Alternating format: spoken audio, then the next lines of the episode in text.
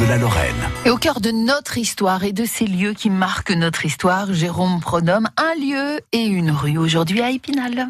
Voilà des siècles maintenant qu'on peut se promener rue des Petites Boucheries à Épinal. Une rue située dans l'île, ce qui montre bien d'ailleurs qu'elle est fort ancienne puisque cette île est un des plus anciens quartiers d'Épinal, bâti au Moyen Âge, à côté du château et de la ville à laquelle on accédait d'ailleurs par un pont. C'est tout simplement parce qu'on y trouvait les bouchers et l'abattoir qu'on a donné son nom à cette rue d'Épinal. Et c'est assez logique au Moyen Âge. On regroupe les métiers plutôt que de les disséminer dans la cité. On va chercher son pain dans la rue des boulangers, on va acheter de la teinture dans la rue des teinturiers, et on va chercher sa viande dans la rue des boucheries ou des petites boucheries.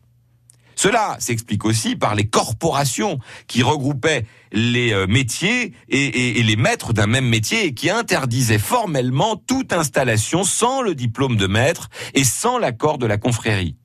Un accord qu'on gardait toujours pour les enfants des maîtres, bien sûr, et jamais pour les autres. On avait aussi son jour de fête par métier, ce qui fait dire euh, à des écrivains qu'à Paris, il n'y avait quasiment pas un jour sans une fête au Moyen Âge. Le jour de la Saint-Barthélemy, par exemple, leur saint patron, les bouchers sortaient leurs bannières et se rendaient à l'église. Les employés bénéficiaient d'un jour de congé.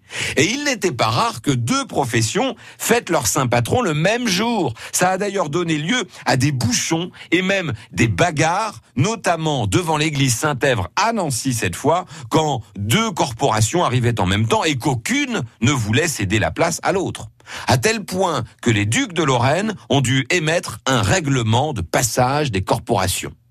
Rue des Petites Boucheries à Épinal, on écoute France Bleu Lorraine sur 100 MHz. France Bleu Lorraine.